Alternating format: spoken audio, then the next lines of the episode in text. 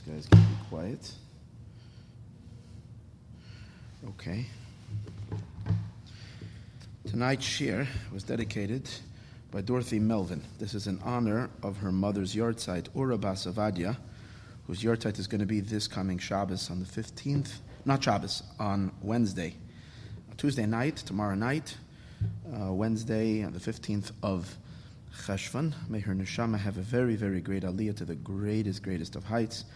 May she channel lots and lots of brachas to you and to your family for only, only mazel and bracha and only, only good things for the entire family. Um, another dedication tonight was by Terry Levin, and this is in honor of her grandfather's yahrzeit, Aaron ben Michoel. And this comes out on this Shabbos, on the 18th of Cheshvan. May your grandfather be uh, Melitz Yosher. May he look after you and uh, from above and channel and send you lots of, lots of blessings, both in the material and in the spiritual, um, for so many good blessings, new blessings, new things that you haven't even thought of. Such wonderful, good things should happen very soon in your life, and with only, only, and you should have the abilities to receive all these blessings in good health and uh, in, in, with lots of with lots of simcha and lots of joy. Um, another dedication tonight was by our dear friend Shimon and Jody Leance, and this is in honor of their daughter Shoshana's birthday.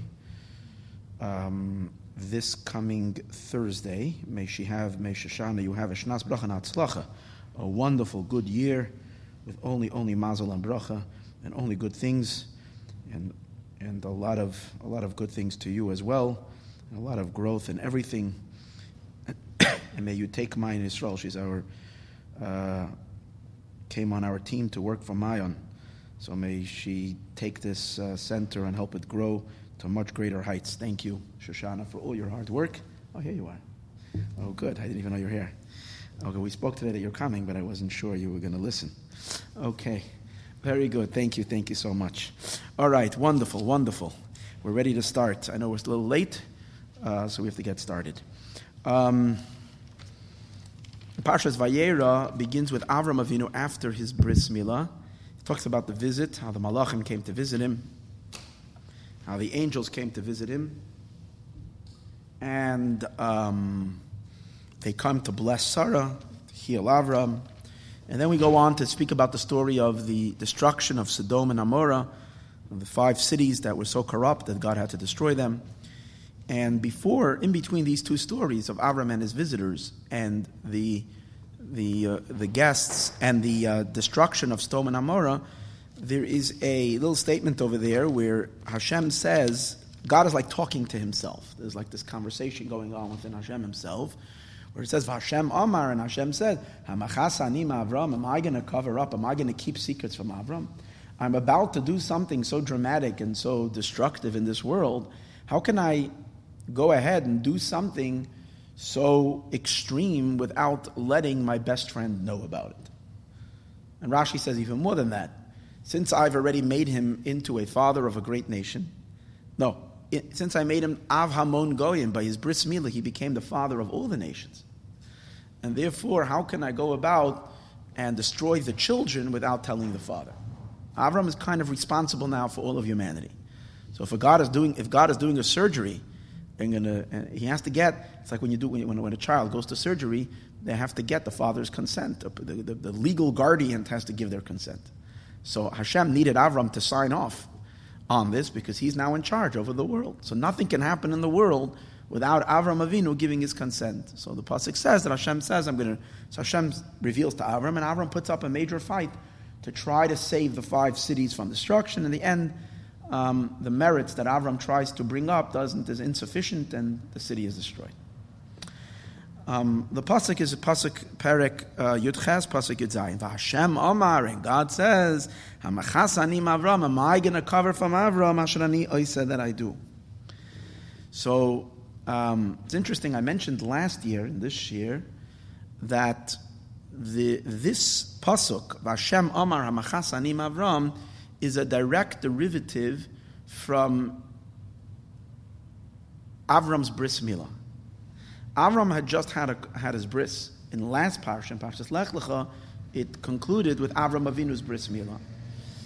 And um, so as a result of Avram having, in other words, if Avram would not have had the bris, then maybe Hashem could keep something concealed from Avram. But now that Avram Avinu had his bris milah, so now Hashem Omar, now Hashem says, "A Amachasa, can I keep a secret from him? I can't. I have to reveal it. Why? Because the whole inyan of Mila, of Bris Mila, is to uncover that which is blocked. There is a concealment, there is a block, and that concealment has to be removed. There is a klipa, there is a shell, there is something that is blocking. God created a human being with something that is blocking on the, the holiness of the Jewish body. And then there is a block. So a bris milah is to peel away, to remove the klipa. So once the klipa is, re- is removed, that is the revelation of the secret. The, the Medrash on this pasuk, Amachas Anim Avram, the Medrash relates the word Soid Hashem liyareyav. The secret of God is to those who fear Him. Simply, the Medrash is saying that God says, "I'm not going to keep any secrets in how I run this world." Soid Hashem, the secret of Hashem liyareyav, is to those who fear Him. That means that there's a, there's a pasuk actually that says that Hashem doesn't do anything in the world. Imloi gila. Hashem does not do anything in this world if He first doesn't reveal it to the tzaddikim. The tzaddikim have to first give their consent, their approval, or whatever it is, or sometimes Hashem forces them to go along with it. But God does not do anything before He reveals it to the tzaddikim. So, Said Hashem li'reyav, the secret of Hashem to, is to those who fear Him. But the Medrash says on this pasuk, Anim Avram, that Hashem is revealing to those who fear Him, which is Avram Avinu, His secret. The Medrash says, Soid Hashem li'areyav zum mila. Ubrisai lahoidiyam. The pasuk continues. Soid Hashem li'areyav. The secret of Hashem is to those who fear Him. Ubrisai and His covenant is lahoidiyam to make them know. So the Medrash says that this is the bris milah, which means that the bris milah, the circumcision, is related to the revelation of secrets. Once Avram Avinu removed the concealment, and as we're soon going to see, it wasn't only in his own body. When Avram Avinu did the bris milah on himself, he removed a block in the cosmos, something that is concealing and blocking God's presence in the world completely.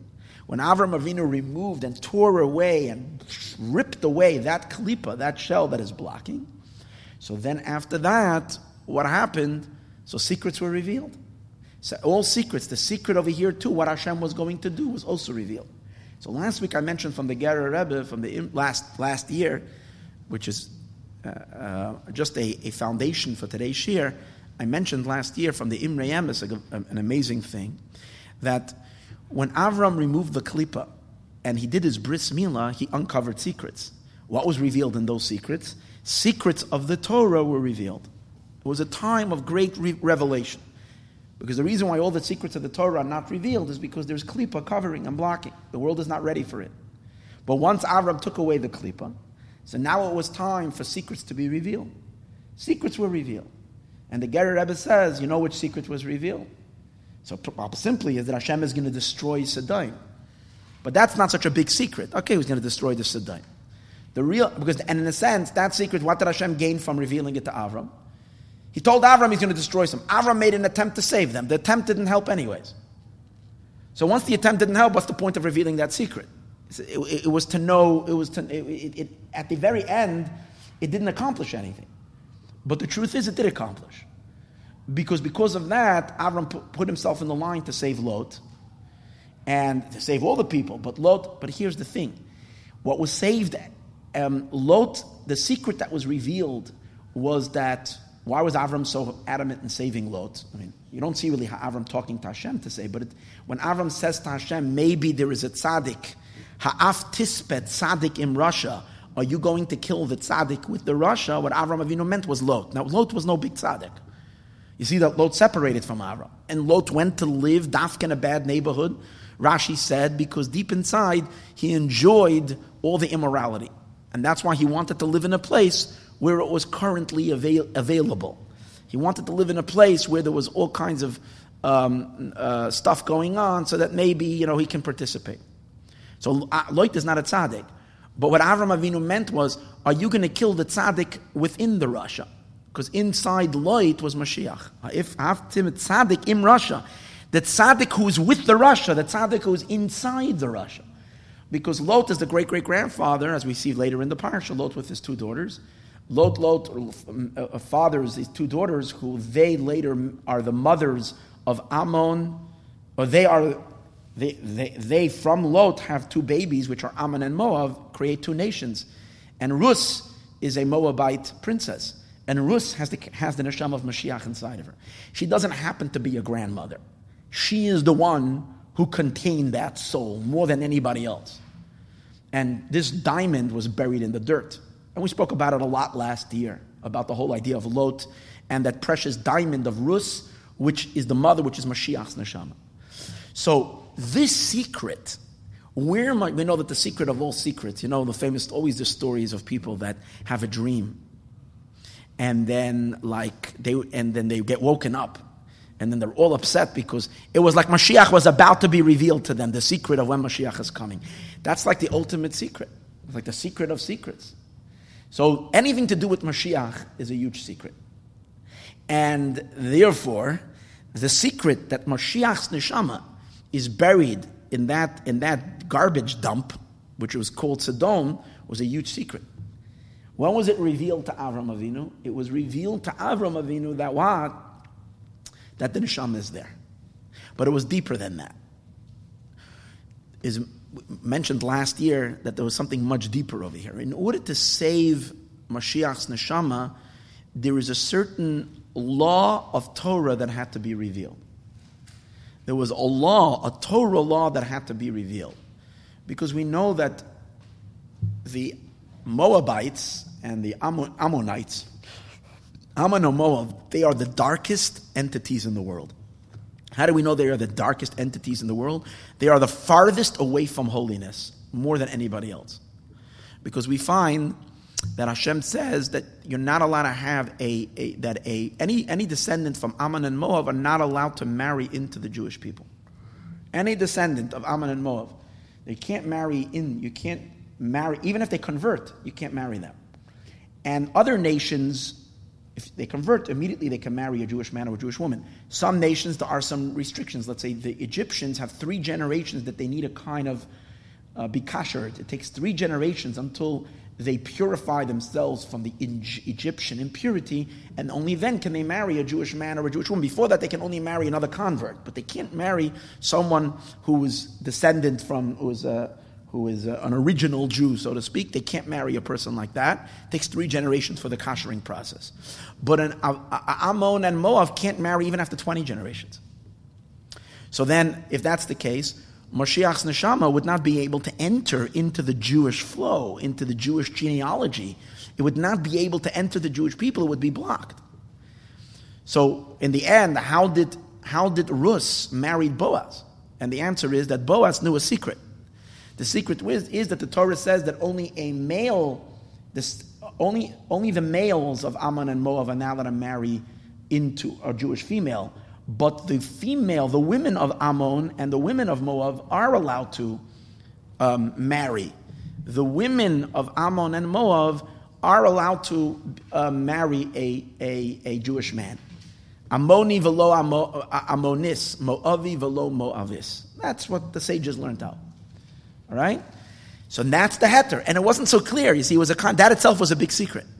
Because we know that the people gave David HaMelech a huge time, a, a very hard time about becoming king. Because they said he's not even a kosher Jew because of his bubby. And uh, so there was a lot of, until it was clarified, it took a while until this became an accepted halacha. When was that halacha revealed? Where was that? So the reason why this halacha was so obscured was because, again, because Kalipa was covering it. See, just like Kalipa covers the unholy cloth, covers on, on holiness in general, it covers on God and it blocks God. You can't see Hashem. Just like in our own lives, the Kalipa covers on our neshama. Kalipa also buries the Torah. And there are ideas of Torah that are obscured and not clear and covered up and confusing because Kalipa covers it up. The shells cover it up. And our avodah, that's why we learned, we spoke about this last week. I mentioned it last week, that the study of Bavli versus the learning of Yerushalmi that we have questions and answers and questions and answers and questions. And these questions are all coming from the Kalipa, things that are, are, are, are obscuring the truth.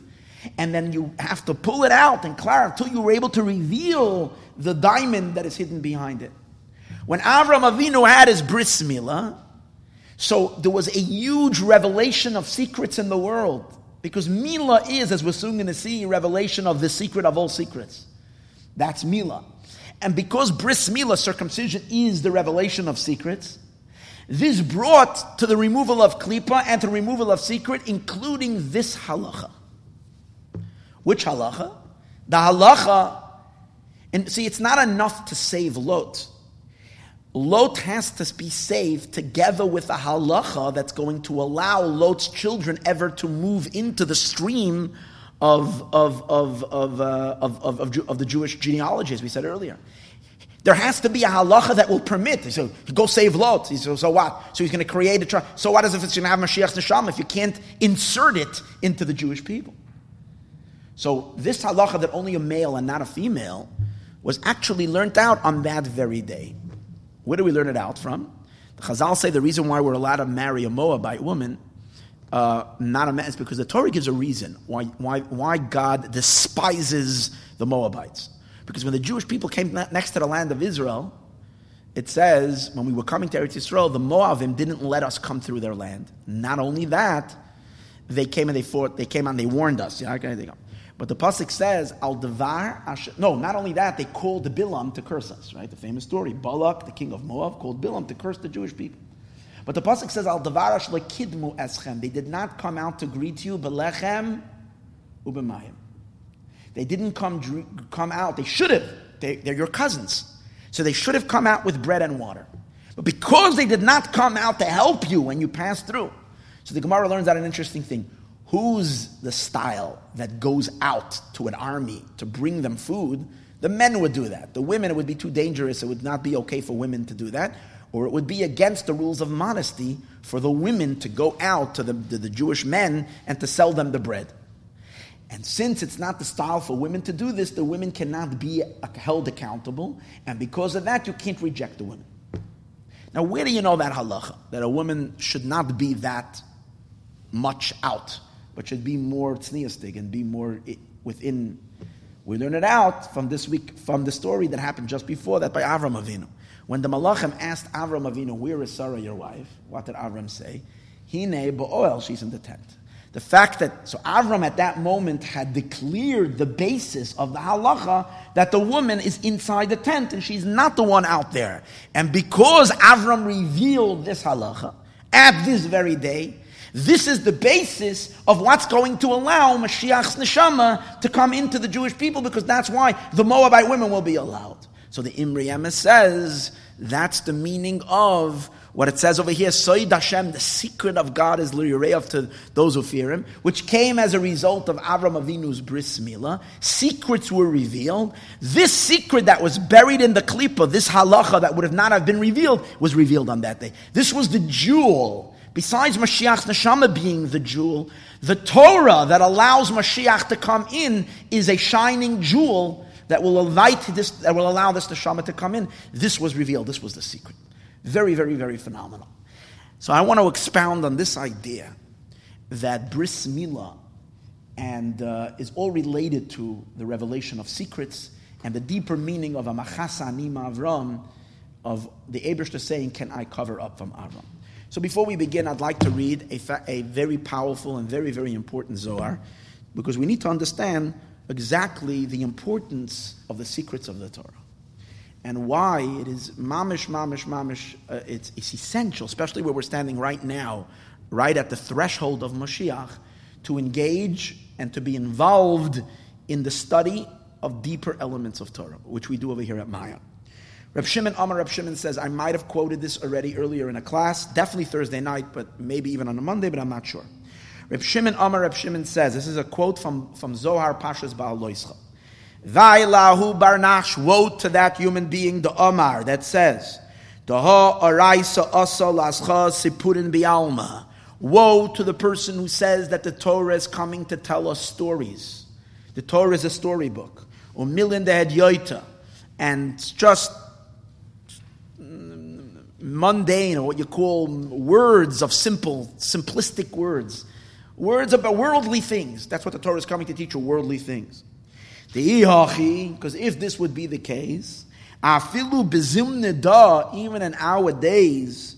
We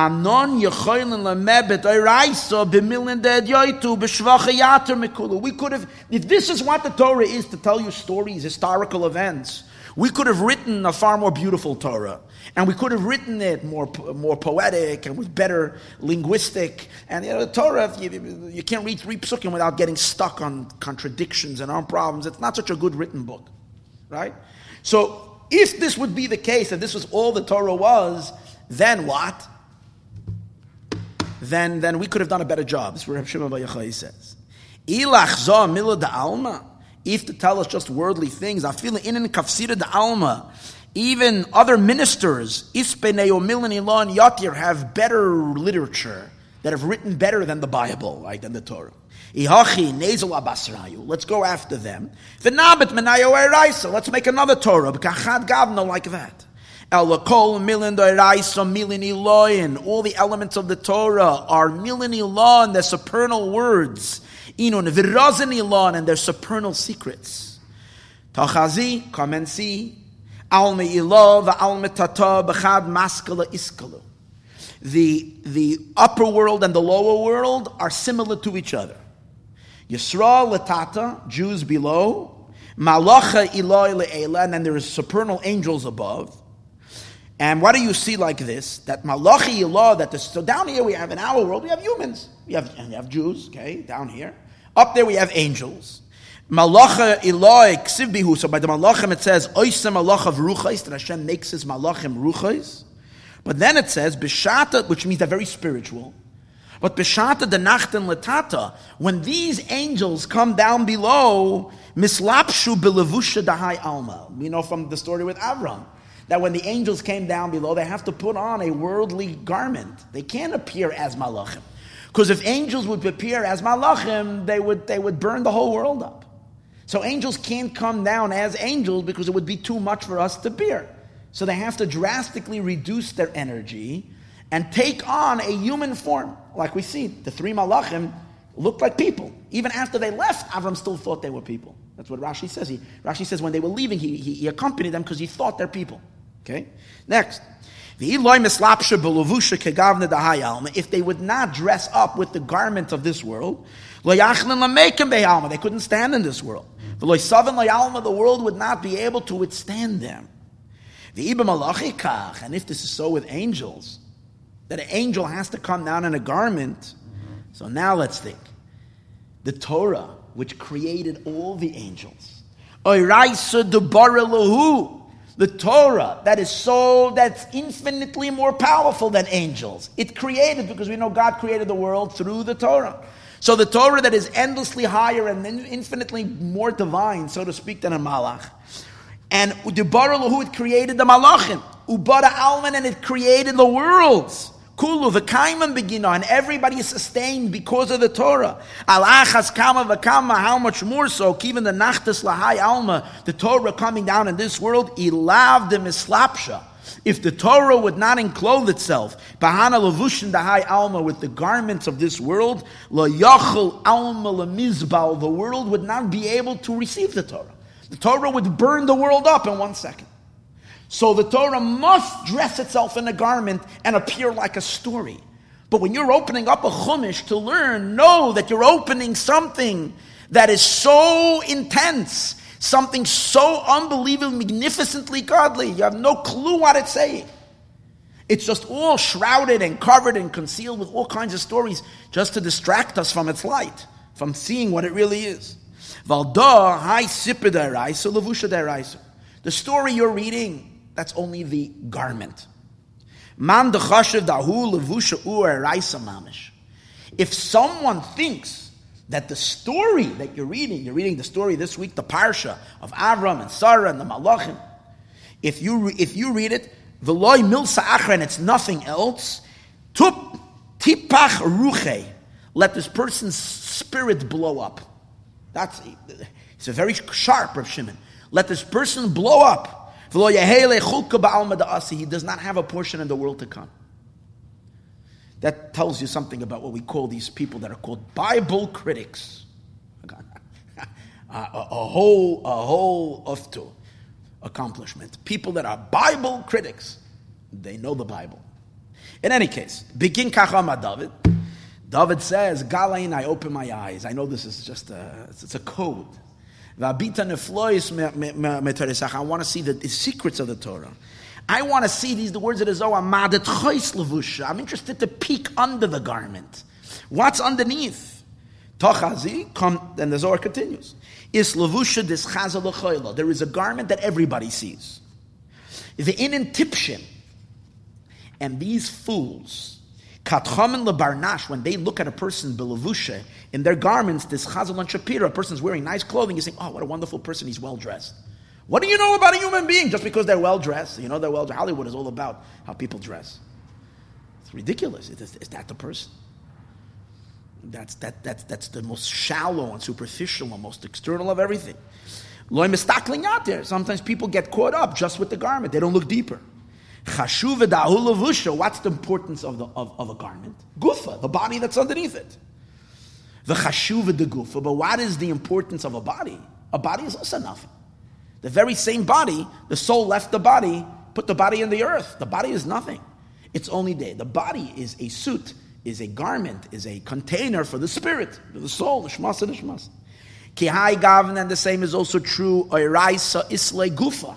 The, ba- the Torah also has a body. The inun pekuder, these are the laws. The laws of the Torah, they are the body of the Torah. The ikra gufi Torah, they call the body of the Torah. Hai gufa mislapsha belavushin. This body enclosed itself in garments. The inin suput the hey alma, which are the stories. Tipshin the alma, the fools of the world, like mistakla elabahulavusha. There are some people who learn Torah and they only read the garment. The Yosipper, they write, they read the story. The Loyad Yatir, they don't know anymore. These are fools. The Loy Mistaklin, they don't look They don't look what's beneath that garment. In in the Yadin Yatir, those who know a little more, Loy Mistaklin Belavusha, they don't look in the garment. Elo begufa, rather in the body, the They're looking at the body that's under the garment. Who is that? That would imply, you know, people, there are many svarim that are very involved. And whenever you learn anything of this parashas of the Torah, you learn, for example, when they're learning about Avram having any interaction, they right away find a thousand halachas. Because they interpret every story, it's not stam a story. Why did Avram do so and so? Because this is a halacha. And this is, a, this is another halacha. So they find all the halachas in the stories. Those are people that are looking a little deeper. They're looking under the garment and they're looking for the, for the body, which the body is the halacha element that's in the Torah.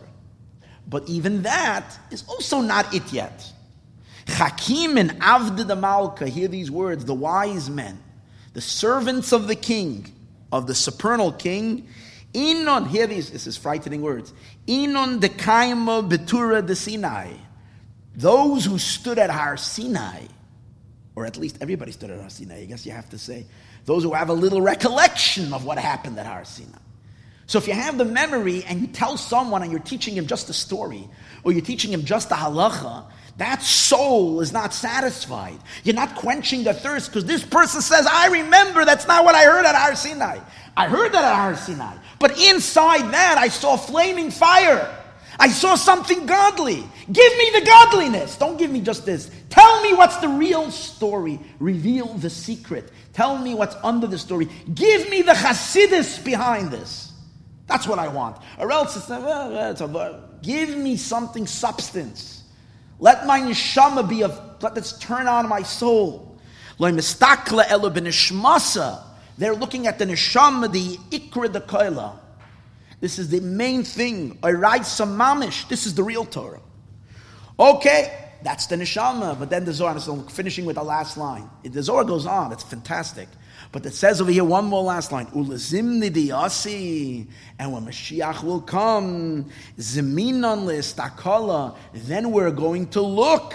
Binishmasa dinishmasa. The soul of the soul, the of the Today's days, we can maybe, we can find the secrets but we can't find the secrets of the secrets.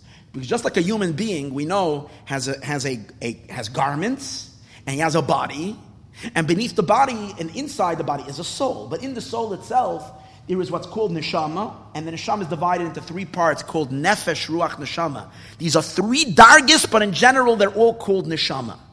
And then there is what we call an or makif, a part of the soul that transcends the body, that can't vest itself in our human powers and our consciousness generally, and that's called nishmasa linishmasa, the soul of the soul. It's, and that too is divided into two levels called chai and yechida. And these elements, that's the secrets, that's the secrets of the secrets. That is going to be revealed through Mashiach Tzedkenu, who is going to be a revealer of the secrets of the secrets the beginning of that revelation was the revelation of the Baal Shem Tov and Chassidus. Kabbalah are the secrets, and Chassidus is the secrets of the secrets. Razin, the Razin, the secrets of the secrets. Now, once we know that, so now we go back to Avram Avinu, and it says, "Vashem Omar Hamachasa Anila Avram." Can I cover up from Avram? What it means is that at that point is when there was a powerful revelation and gush, a gushing revelation in Avram's soul and in Avram's mind of esoteric, deepest secrets of the Torah. That's for sure, without any doubt, that Avram was in tune with very high secrets of the Torah before his bris milah. But it did not in any way compare to the upgrade of Avram's suddenly revelation of the Torah of the future and the Torah of Mashiach, all of that was revealed to Avram Avinu when? After his bris milah. Because bris milah is related to the revelation of secrets. Now I want to, we want to talk about this. Why is bris milah connected to the secret? So there is an interesting maamar that we learned last year, Thursday night, um, on this pasuk from the Tzemach Tzedek in which he elaborates on this, on this idea, these, these ideas, which is really, really fascinating. It's a long, long discussion. I'm just going to grab a few little points of this idea. So he brings a Kabbalistic idea. We said earlier that a secret, what's secret called? Secret is called sod. Secret is, sod is secret. Now, um, what's sod? What's sod? So he brings from Kabbalah, from two Sforim. One is the Pardes, Pardes is the Ramak, Ramosha Kordovu, Kordovu, who is the great teacher of Kabbalah before the Arizal. And then from a Sefer Ma'oire Oyer, which is one of the students of the Arizal. In both these places, when it talks about the concept of sod, of secret, they say sod means yesod, iyu tzadik. The level that's, the tzadik is secret. The tzadik is a secret. What does it mean, tzaddik? So generally when we say tzaddik, it means a tzaddik. Every tzaddik is a tzaddik. But tzaddik in Kabbalah, and, and it means something, something. Tzaddik is attributed to a, a, a level, a, a, level of divinity called the Yesod Tzaddik. The Yesod Tzaddik. There is, we know, ten sefirot, ten attributes, and the ninth attribute, from, from up down, the second to the last attribute is called Yesod, foundation, bonding. That's where the tzaddik's neshama is plugged in. Friday, for instance, we say the six days of creation, seven days of creation and six days. And the first day was chesed, as we discussed in earlier years. The second day was gevura. Friday, Hashem is actualizing and, and, and emanating through the attribute of Yesod. And who does he create? Adam Arishon. And Adam Arishon is tzaddik. Even though, you know, we look at Adam Arishon that he sinned. But Adam is the inyan of tzaddik. Tzaddik is sod Olam. That's Adam. Yisod is Sod. That makes sense. The word Sod has within it, the word Yisod, which is foundation, has within it the, the, the word Sod. Yisod has within it the word Sod. Or we can say like this. The word Yisod is Sod Yud, the secret of the Yud. Sod Yud, the secret of the Yud. So what does that mean? What does it mean a little bit, to understand that a little deeper? To understand that is as follows. Um, that there, the essential element that, that God created the world um, is not a secret. Even though it's not necessarily so evident that everybody or has to admit or see that because God did shroud himself and conceal himself in nature. But if someone wants to be honest with himself and seriously, uh, intellectually honest, and be, one looks at the complexity and all the elements of creation, you have to be a, a, a very, very serious fool to be able to think that all of this just happened accidentally. So, looking at the world tells you that there is a God and that there is a creator. And even Pharaoh, Paro, who was a big wicked person, didn't deny the existence of God. It's, he says, uh, he, he admits, he recognized the power of Elohim. What Paro didn't admit to was the lo yadaiti as Hashem. He does not know Hashem. So, what does that mean? There are two names of Hashem. There's the name of Elohim, and there's name Yud Vavke. What is the difference between the tetragrammaton, the Yud Vavke of Hashem, and the name of Elohim? So the name of Elohim is where God is, Elohim means a power. Elohim, the name Elohim means the power. It means the power of the divine, of God within creation. That God creates and is, is, is, is the, the, the power behind nature. Elohim is Gematria 86, which is the exact Gematria of Hateva, which is nature. It's the force of God within nature. But from the power of Elohim, the world and everything that we see within creation appears to be something. What does that mean, something? There is a bore, there is a creator, and there is a nivra, and there is a creation. The fact that God created the world, that's good. Now we have what? We have two things. We have Hashem, and we have a creation. Now, if we know that, and if we take that to heart, that there is a God who created the world, so we understand that we have to obey his rules and we have to follow his will. But there is a sense of space. This is my reality, and I'm, I'm me, and God is God, but yet there's two entities, Hashem and the world. That notion that God exists, but there is also something other than God, and that is our creation, us, and everything that we see that comes from the name of Elohim.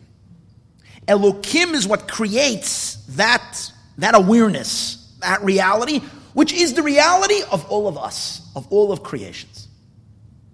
Okay? That's what it means to experience yourself as a creation.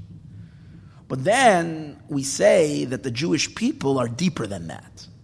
Because we say, Shema Yisrael, you Yid, you Jew, don't be like the rest of creation. You're not just like the rest of the world. For you, there is a secret. What's the secret? Shema Yisrael, listen, Jew. What should you know? Hashem Elokeinu. Hashem is our God. Hashem Echad. And what is the meaning of Hashem Echad? What is the definition of Hashem Echad? Hashem Echad means not only that God, there's only one God. We don't, right? Hashem Echad means there's only one reality. Echad what, what is, we spoke about this so many times by the shiur. The word echad really says there's only one reality, meaning that aside from God, nothing exists. And everything that you see, and everything that looks to be so real, including ourselves and our homes and our families and our city that we live in and our country and the, the, the, the, politics that, that, that there is and the, our businesses and, and everything that's going on that seems to be such a mitzvah, seems to be such a real thing. The emes is echad. What does echad mean? Aleph is God. Then one. What's ches? Ches is eight. So eight represents, and, and this is not a mystical uh, understanding. This is just simple Shulchan Aruch. It says you're supposed to have this in mind. Ches represents Ches and Dalid is all of space because Ches is the seven skies and the earth is eight, and Dalid, which equals numerically four, is the four directions. When you're saying Echad, is what you're saying is that the Aleph is the is this is the power, is the energy in the Ches. That means that what is the reality of the heaven that you're looking up? What's the reality of the earth that you're walking on, on the sidewalk, on the street, the, the, the, the, the, below you, whatever it is, the chair that you're sitting on, the couch that you're sitting on, the, the, the building, the floor that's holding you up, your entire foundation. What is the reality of the earth of that? Is, is, is what? Is the Aleph. The Aleph is inside the Ches. And without the Aleph, there is no Ches. And deeper than that, if you would see the Aleph, you wouldn't even see the Ches. Because the Ches is so meaning the heaven and the earth are so cancelled in God's overwhelming presence that it doesn't exist, only Him. And the same is also Dalit, the four directions. That means everything you might have in your life that's pulling you to the right side.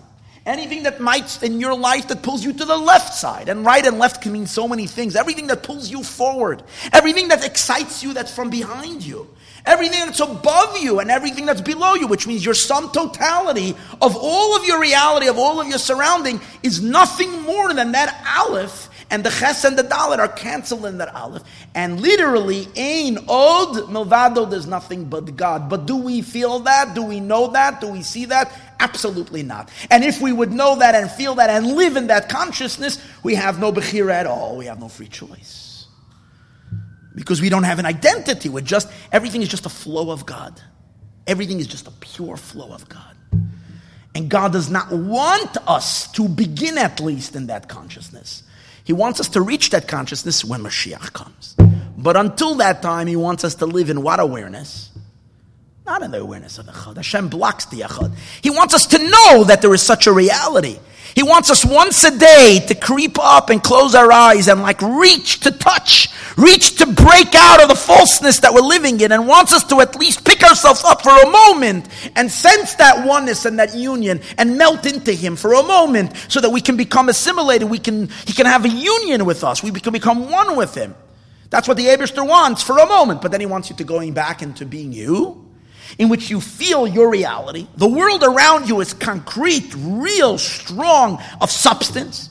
And in that world that you have, which is so real, and it's so, so real that it can even make you forget that there is even a God who created it, in that world, a regular world of Tuesday and Wednesday, not Yom Kippur world, the regular world of everyday mundanity, in that world you should remember there is a boss and you should follow his instructions. That's called Malchus. And that's the element of Shem Elokim. Shem Elokim is a filter that does not allow the Aleph to be perceived in the Ches and in the Dalit.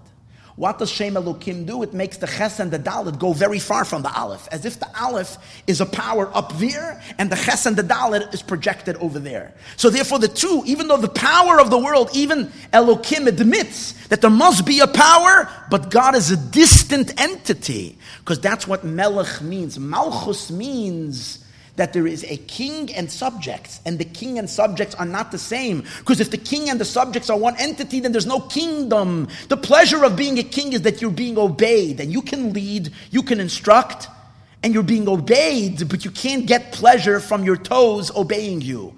If, you're, if it's still an extension of you and you tell your toes to do something and they follow, it doesn't give the satisfaction of a king. It's only when someone who has his own ego and his own opinion and his own idea and is protesting right now on the streets of Los Angeles that this guy is not my president, right? In concept, right? Is not mine, not my president. And yet what? Was He's the president. The election says is the president. Which means sometimes with God it's the same struggle. I don't feel like he's my God. I don't feel it. But have, this is the emes. And if it's the emes, what? I have to surrender to it. I have to accept that reality and live my life in accordance to what? In accordance to his will. That's the name of Elohim. So the name of Elohim is not a secret. The consciousness of the name of Elohim, where all of us live in all the time, that's not a secret. That is something that everybody can feel. That you don't have to be Jew to feel that. Every that's most of the world population believes in a God. Uh, There are atheists. The Abishta created the world that if someone wants to deny him, you could deny him. But, the, but at least so much Avram Avinu accomplished that probably six out of the eight billion people that there are on the planet believe in monotheism and that there is a God that created. That's the name of Elohim. There is a master. Fine. But in addition to that, there is another thing. There is the secret. Soid Hashem, the secret. Which word does it say? Soid, it says Soid Hashem. Soid, which name of God is a secret? The Yud Kei Vav Kei is the secret. What's the Yud Kei Vav Kei? The Yud Kei Vav Kei, from the perspective of the Yud Kei Vav Kei, if you feel the energy of the Yud Kei Vav Kei, then what? You're living in a state where you're just an extension of God. You have no will of your own.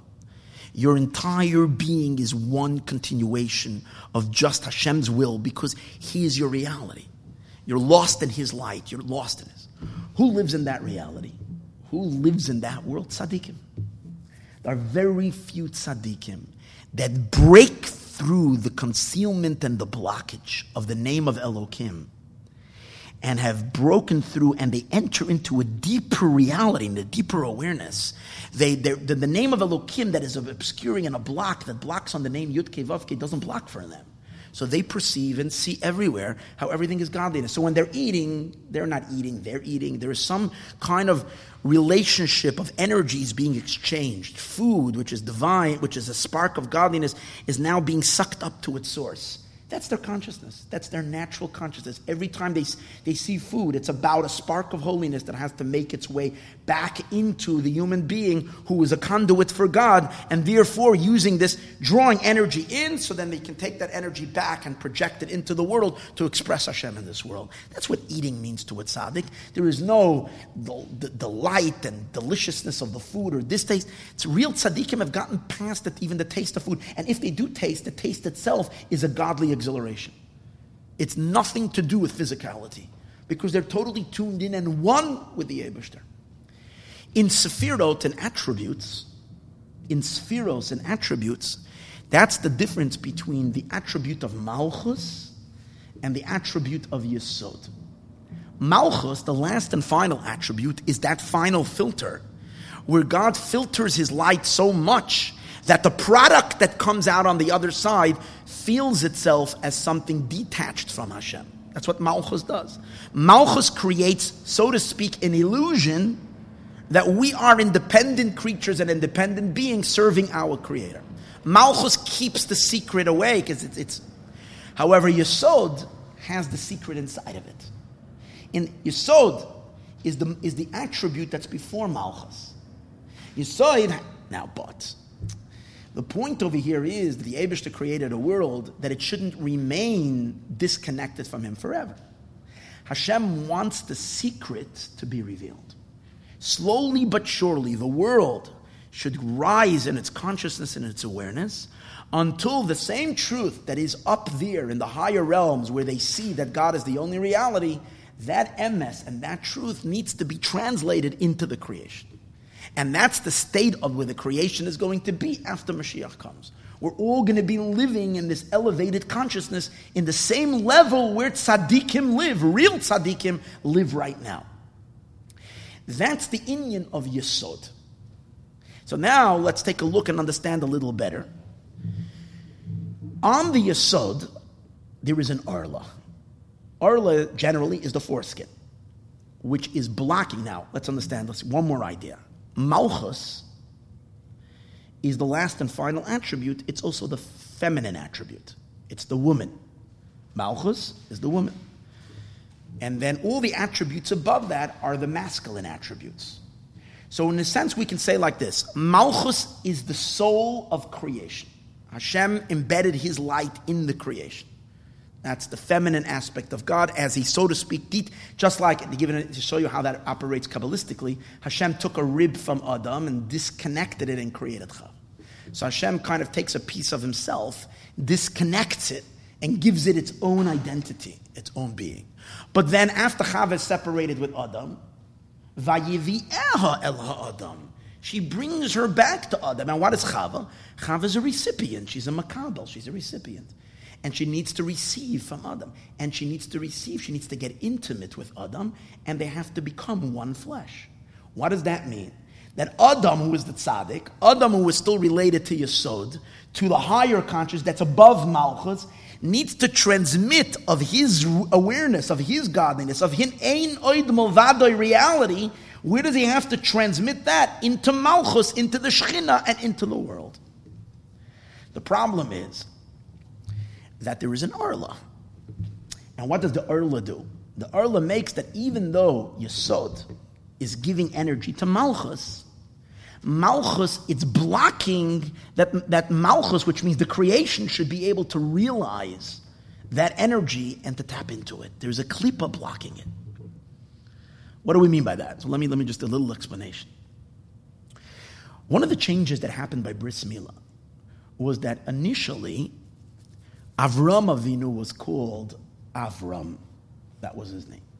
After his Bris Milah, coinciding with his Bris Milah, what happened? Hashem uh, referred to Avram Avinu as Avraham. What does the pasuk say? What's the difference between Avram and Avraham? So, Avram means, if you take the word, Avram means exalted father. Avram, exalted father. Once Avraham is added a hey, now he's not exalted anymore. What is his name? Rashi says, the pasuk says, Ki Av Hamoin Goyim. You are the father of the multitudes of nations. Now let's to understand that and translate into that. God fathers the creation. Is that true? Hashem is the father of the creation. He's the father. Um, now, sadly, we have a phenomenon in in um, a healthy family is where there's a father and there's a mother and there's children. There is a situation that sadly plagues so much in American society or in today's world. We have so many children growing up in homes where there is no father. No father, I they don't even know who their father is. Okay? So it's a single mother. She, she has kids, but there's no father. And we know how much that wreaks havoc on a person's life when they're disconnected from their rock solid foundation, which is their father spiritually, before Avram had his bris milah, the father, which is represents the divine godliness, was rum, was disconnected. Disconnected. Hashem was above the world, and the world did not sense who their father is, who their creator is. God is their father. The world did not sense the creations, the people, the world population did not know their father. That's why, what does it say in Tehillim? David HaMelech says, Ram al kol goyim Hashem. God is exalted above the nations. That's not a that's not a praise. God is exalted doesn't mean they praise God. More the nations praise Him. That's a problem. What's the problem?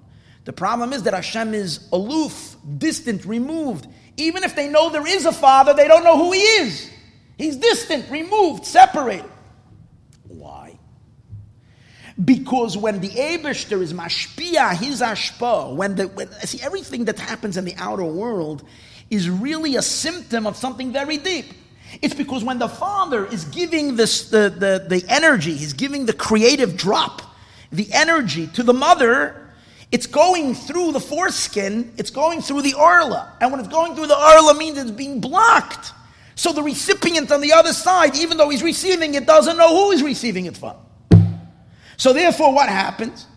Shechina, the Malchus, all that remains in its dark consciousness, in its concealed state. And that translates that you have the, uh, uh, the, the, ultimately that you have those that are clueless about who God is and the creator of the world and living in a complete godless state. What happens by the bris milah? Once the Erla is removed, the revelation of the Mashpia, of the influencer to the Makabal. Now the Makabal knows who the Mashpia is. The children know who their father is. The father is close. Av Hamoin Goyim. I'm a father, a father of multitudes of nations. Not only, meaning that God is the father of all, all of humanity. I'm not just talking about, okay, the father of the Jewish people. God is a father to all of humanity and all of creation. And He creates everybody and sustains everyone and cre- cares about everyone. Oh, suddenly there is a closeness. Why? Because the Erlo was removed. And once the Arla was removed, there is a Giloy, there is a revelation of a Father. Now, Kabbalistically, just one minute, I said earlier that the Yesoid is the word Soid Yud, the secret of Yud.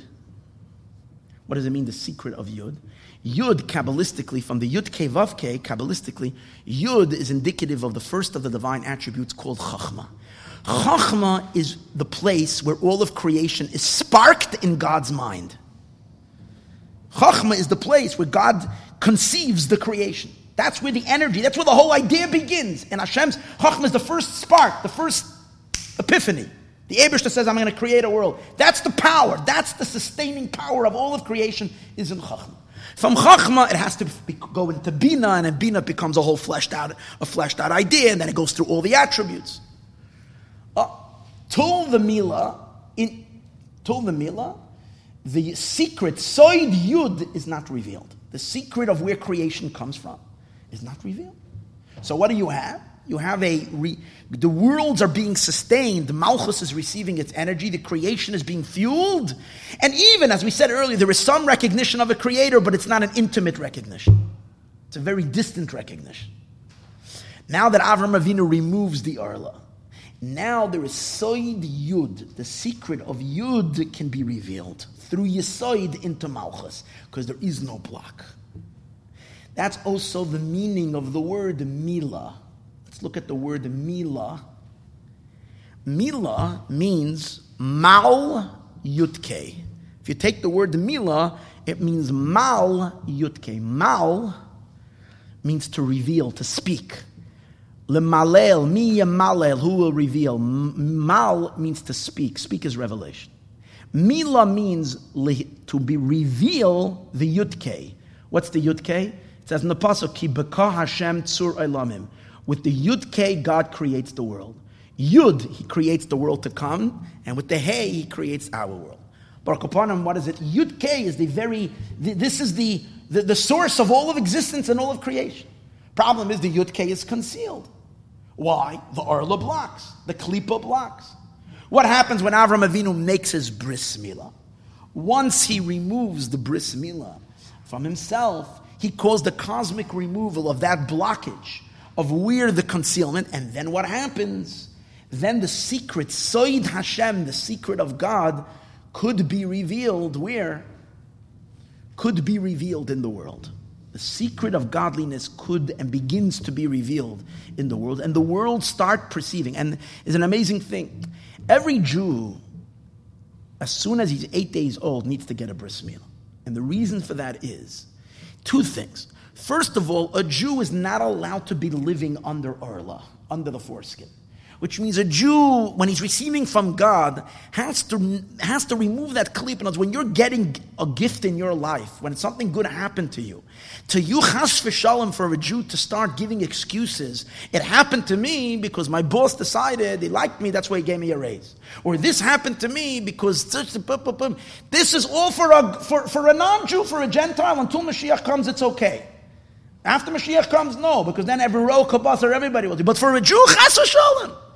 A Jew needs to know and see in every event and every good thing that happens. And a bad thing, we also have to, things that are not so good, we have a munah that it will be good. But for sure, in our lives, when anything goes and any, you have to look immediately, where's the Hashgacha Pratis? Where is God? You have to, because you can't live in that concealment. Number one. Number two, a Jew is here in this world to reveal this to the rest of the world. If the Yid has an Arla on his bris, bris means the power to communicate. Bris is the power to bond and to communicate. If a person's communication skills are blocked with an arla, means he can't communicate this emes, this truth. He can't project it out and reveal that to the outside. So you have to remove the arla so that you can be like Avram. Just like Avram before that was aloof, he couldn't communicate. And now he becomes the father of the nations and he can communicate. What can communicate? The deeper secrets that Einoid Muvadoi, he can communicate that to the world. He can communicate that into the world and into humanity and to the people. That's the secret of the inyan of Bris Mila. Mal Yutke. Yisoid. Soid Yud. In our own lives, okay, so good. We have a circumcision. Fine. Interesting thing. Soid, two things we want to add to this. Soid is samach vav dalid, is the word soid. Also, soid is gematria 70. Samach vav is 66, plus dalid is what? Is 70. Soid is 70. It's the same gematria as yayin, as wine. As it says, nichnas yayin yotzo soid. When wine goes in, secrets come out. Wine is also a secret because wine is hidden in the grape. And when the wine is in the gra- grape, it's hidden, it's considered well hidden, very well hidden. Halachically, we know that. We know that wine is the most susceptible to becoming not kosher. Everything, once it's kosher, it's kosher. No problem. Wine, we know that if it's, uh, if it's not yaim avushal, which is regular wine, if it's handled by, by, a, by a Gentile, it's considered yain, it's not kosher. You have to be careful, it shouldn't be touched. Yain. But that's from when it becomes wine, once you squeeze the wine out. But there's a thing called yayin hameshumar ba'navav. When the wine is still in the grapes, you can have as many Gentiles as, as whatever, handling it, moving it, it doesn't become non kosher. It's only one. Why? Because while the wine is still in the grape, the wine is still a secret. It's still hidden. The secret is not exposed. It's still a hidden secret. If it's a hidden secret, it can't be contaminated. Once you squeeze the wine, secrets come out. Yayin, soid, same thing. Okay?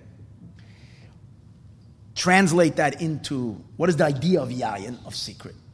So we know Kabbalistically, I mentioned earlier that we spoke about secrets, that secrets, along with the secret of, of Yudke Vavke, is another secret, the secrets of the Torah.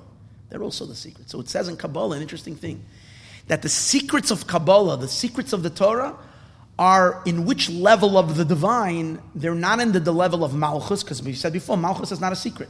Malchus is visible to the creation. In Yesoid, that's where the secrets are. That's why, to whom are secrets revealed? Simply. The secrets of the Torah are revealed to whom? In, in, in, to, to tzaddikim. Tzaddikim are the people like Rav Shimon Bar Yochai, the Arizal, they had Eliyahu Navi, Achiya HaShiloni came to the Baal Shem Tov. Tzaddikim merit to have secrets of Torah revealed to them. It comes together. Once you're in that realm of Yesod, once you pass the concealments of Malchus and you're in Yesod, you're, you're attached to secrets because that's where secrets are. Fine. How do we get a secret? So, we know like this that when we study the secrets of the Torah, when we learn deeper as Hasidus, for instance, we learn a maamar Hasidus, we study Hasidic discourse, and then we contemplate these, these ideas, what happens? This wine, the secrets of the Torah are called the wine of Torah. Yenoi shel Torah, the secrets of the Torah the, the Medrash says, Kitovim doidecha miyayin, your love is better to me than wine. And what does that? Miyenoi shel Torah. Yenoi shel Torah, the wine of Torah, the secrets of the Torah. So in Kabbalah it says that the secrets of the Torah are related to Yisoid, but in origins they are they're connected. Wine is red, and wine is associated with Bina. Bina is on the left side, Kabbalistically, Chacham is on the right side, Bina is on the left side, and the red side is the side of Gevura, whatever, and that's where there's redness and wine is generally red, so wine is associated with gevura, with bina. So what does it mean, nichnas yayin yotzo soid? When a person becomes, is not afraid, some people are so intimidated to learn something a little deeper, to learn a little, to, to raise your consciousness. But when you learn a little bit of the secrets of the Torah, which are an absolute must before Mashiach comes, this Bina experience, what it does to you is Nichnas yayin yotzo soid. It enables you, it enables you to raise your consciousness into the consciousness of Yud Ke Vav of Soid Hashem. Even if you're not a tzaddik, a tzaddik is a tzaddik.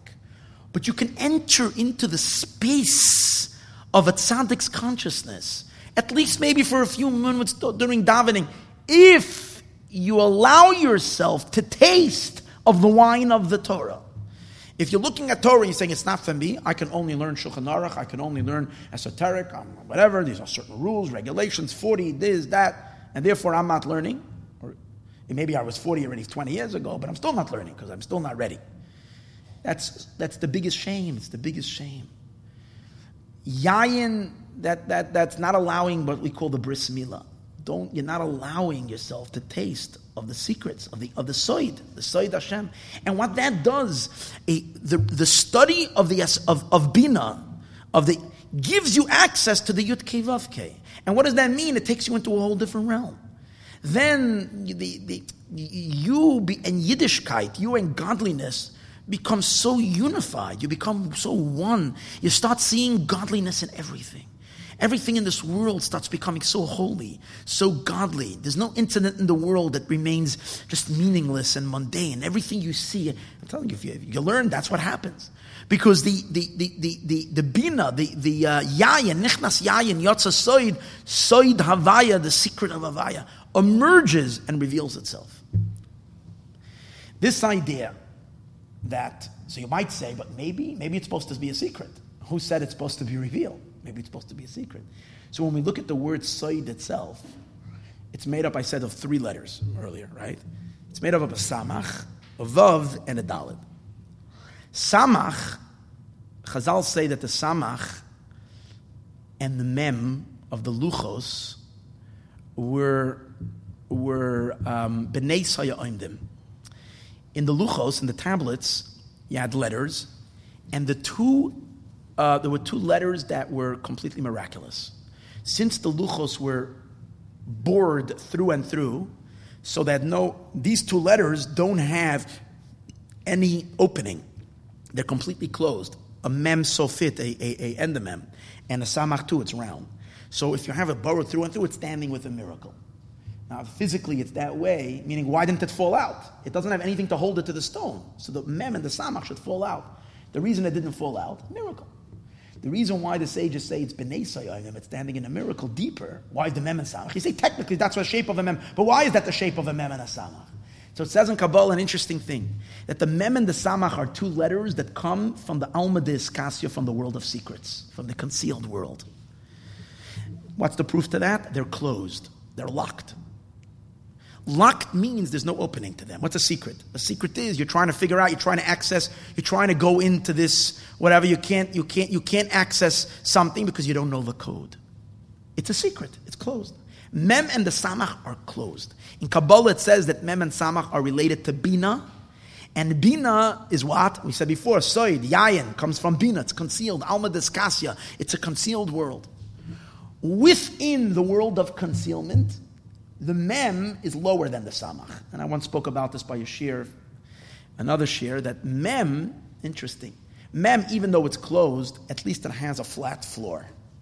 So you can put it down, go away and have some coffee, come back 15 minutes later, and you can rely that the mem is still there. It didn't go anywhere. But you put a samach down, and you leave, it's going to roll away. There is no achiza. There's no. There's nothing to hold on to it. It's it's a, it's a circle. It's round. It means it's less grounded. It's less. It's going to disappear. Samach represents very very abstract, secret of secrets. Secret actually also begins with samach. It's soid, secret, removed, secret of secret. That's closed, fully closed. But the word soid, the Abishta didn't create secrets to keep the secrets. Soid has a vav. What's the vav? The vav is a little channel from the samach. The secret is being revealed. It's coming through the vav. And where is it being revealed to? To the dalit. What's the dalit? The dalit is, Kabbalistically, we, the Shechina is called as dalit. David HaMelech begins with dalit. Malchus is dalit. There's four Yud K, Vav K. So the latter Hey, which is the fourth letter. So dalit in Malchus, the moon. It's all called Dal. We're not going to get into it right now. So Dalit is, is, is, is the Leisley Megarmek, is the world. Soid, the very word soid, is implying that the secret needs to be revealed. To who? To who? To the world, to the creation, but there's a condition. Soid Hashem, the secret of God, is what? The array of those who fear Him. What does that mean translated into life? The array of Tefirim is within Malchus itself. You can, we said before, Malchus is a consciousness of independence. I am a somebody. Once you're a somebody, you, there's two ways. You can chas rebel against God, or you can be a good servant. Liyareyav means someone who's first a good and obedient servant and follows the Shulchan Aruch. That person afterwards can hope that Soid Hashem, that the secrets of God are going to be revealed to him.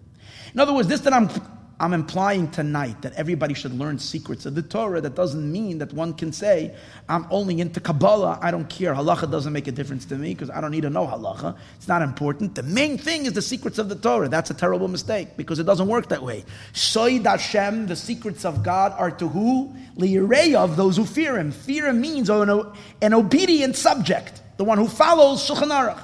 Zahashar Lashem, the entrance way to God has to be obedience, doing his mitzvahs, and following what the revealed part of the Torah tells you to do. Once you do that, then that's, that's the woman. The woman is called Isha Yiras Hashem. She is the right woman, and then the Yesoid can be revealed to her, to the Isha Yiras Hashem, Yesoid, Soid Yud. He can reveal to her the secret of godliness. But there has to first be what we call a simple um, Yiras Shamayim and, and, and listening. Avram Avinu, who had just finished, um, lived his life, and now did his bris milah, and had now removed this klipa and this arla. Now there was a became a keli for the secrets of the Torah to be revealed to him. What was revealed to him? What did we say before? What's the ultimate, the real secret? The real secret is Yud Kei Vav Kei. The secrets of Torah that bring us to an understanding, a recognition, more than an understanding, an experience of the Yud Kei Vav Kei, of the transcendental godliness in where God and the world are totally one on that level. Okay? Avram Avinu experienced that after his bris milah. So what's the first thing that tells Taka in this week's parsha?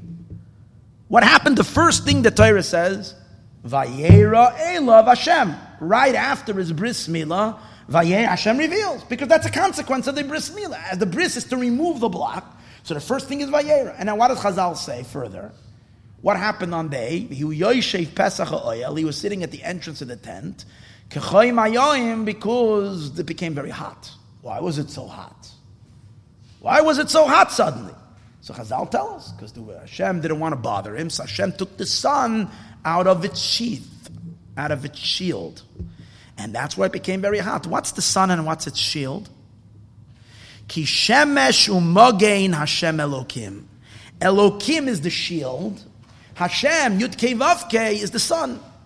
The sun and the shield is the sun is the Yud Kei Vav Kei. The Elokim is the shield. Now, until Avram's bris milah, the Elokim was totally blocking, and therefore you couldn't see the sun. Mean, you saw the sun, but you experienced the sun through the shield. What happened after Avram's bris milah? Since he removed the arla, which the arla is a consequence of Shem Elokim. It's not Chas v'Shalom Shem Elokim. Shem Elokim is a godly, is a, is a godly sphere. It's an attribute. It's a godly name. But from the name of Elokim can evolve what we call an arla that blocks God completely. Once Avram removed his foreskin and removed the arla, so now what did I do up there in heaven? Automatically, it wasn't Stama thing. Oh, uh, it's hot. Uh, I need a visit. Didn't work that. Why was Avram sick after his bris milah? Also that. Why is Avram sick suddenly? You say, what is sick? He's sick because he because he had a bris. No! The milah itself made him ill. What kind of illness did he have? Chaylas Ava. He was sick with love. His soul was ready to burn out for God because he, because he had more revelation that caused him such an intense yearning for higher, more and more. Secrets were being revealed, and he couldn't quench his thirst more and more and more. And the Abishta, so the Abishta took out the sun from the shield to add more light. Not just to add, but that's a consequence. That's a natural relationship of the. That's why in the end of the parsha, and that's by the way also the reason. For sure why the world is warming up so much right before Mashiach comes. This is the deeper secret of global warming. The world is all farfadrate with it. People are, are, are scared because people are scared from this godly revelation. Whatever it's translating in, people are worried because uh, people are, there, there is a, a certain nervousness of what this is bringing. What's bringing over here is the world is going to warm up because the the concealments of the name of Elokim after all the after we the Jewish people have polished the world for such a long time. So the light of the sun is not being blocked so much by the ozone layer. And the pure inner element of Elokus is coming to the surface. And that's why the Avishta says, Vashem Omar, and Vahashem says, Hamachasa Ani. The deeper meaning is not, am, am I going to cover him a secret? Am I going to cover Ani? Am I covering myself? I can't cover anymore. I'm totally revealed to him. I can't hide from him anything. Asher Ani Oisa. Why? Because once he had his bris milah, there's no more ki, there's no more kisoy. Now it is what? As we said before, mila mol yutke. The Yutke is revealed, the Yutke Vavke is revealed, the Yizgalos Soid Yud. All this is revealed, and there is no more secrets. And we're living in that holiness and in that higher consciousness. May we merit that uh, the uh, the says when after Hashem completes, when is the meal? Avram began the bris milah, but it's not going to be finished until until God is going to do a circumcision on our hearts and allow us to receive the full brightness of his light, which will happen when Mashiach comes, when the Milo will be completed. And then it's going to be in a situation where Kikulam Yadu Oisi, all will know me because of Mala Aretz Deyas Hashem. The world will be filled with divine knowledge. But what we can do right now to hasten that is to fill ourselves with godly knowledge. That the secrets, the secrets, and from this discussion comes out that Avram Avinu to him it was revealed already. He learned already all these things. These things were revealed to him. And now, just like our father Avram learned them, it's our Aveda also to learn all these secrets. Not be afraid of the secrets of the Torah. Of course, we have to work on our Yiras Shamayim, but at the same time, studying of the, the deeper elements of Torah will only enrich your life with so much, such, such joy, happiness, and pleasure in being a Jew. Tamu ra'u ki Hashem. Taste and see that godliness is delicious.